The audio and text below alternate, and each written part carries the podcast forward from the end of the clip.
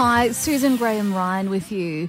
Newmarch House staff who've been in isolation following the first positive tests there will be released today and back to work. In that time, there's been 11 deaths yesterday, five in just 24 hours, and more than 50 cases linked to the facility. Aged Care Minister Richard Colbeck telling Nine they'll continue to provide support for Anglicare. We've supplemented the staff at the facility from other sources. I've worked cooperatively with the New South Wales Government to ensure staffing levels are where they need to be. A dozen new confirmed cases so far this morning across Queensland and New South Wales. It comes as both states ramp up testing to identify the spread of the virus.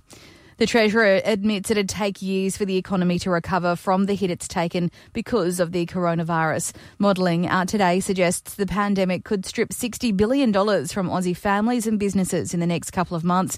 Josh Frydenberg says it'll take a long time to make that back. We're focused on the reforms that we need to make um, as this country comes comes out of the, uh, the coronavirus. Funding could be fast tracked to Catholic and independent private schools if students return face to face learning by June. The 25% advance on next year's funding could be received early if at least half of all students are back in the classroom. Finance Minister Mathias Cormann's told the ABC it's to ensure Aussie students don't fall behind. We want to see our kids get back uh, into the classroom to receive the benefit of classroom teaching. In sport, the NRL is on track for a 20 round season starting May 28 with the GF to get underway in late October. While Panthers star Nathan Cleary has apologised for breaching COVID 19 restrictions, snapped with a group on Anzac Day at his home. Girls that I've grown up with, um, they were drinking down the road on this street. Um, they came by and, and popped in and said they were just waiting for an Uber before they went to someone else's house. There was a photo taken. I had no idea about it. That's from nine. He's copped a one match suspension and a fine. That's the latest. I'm Susan Graham Ryan.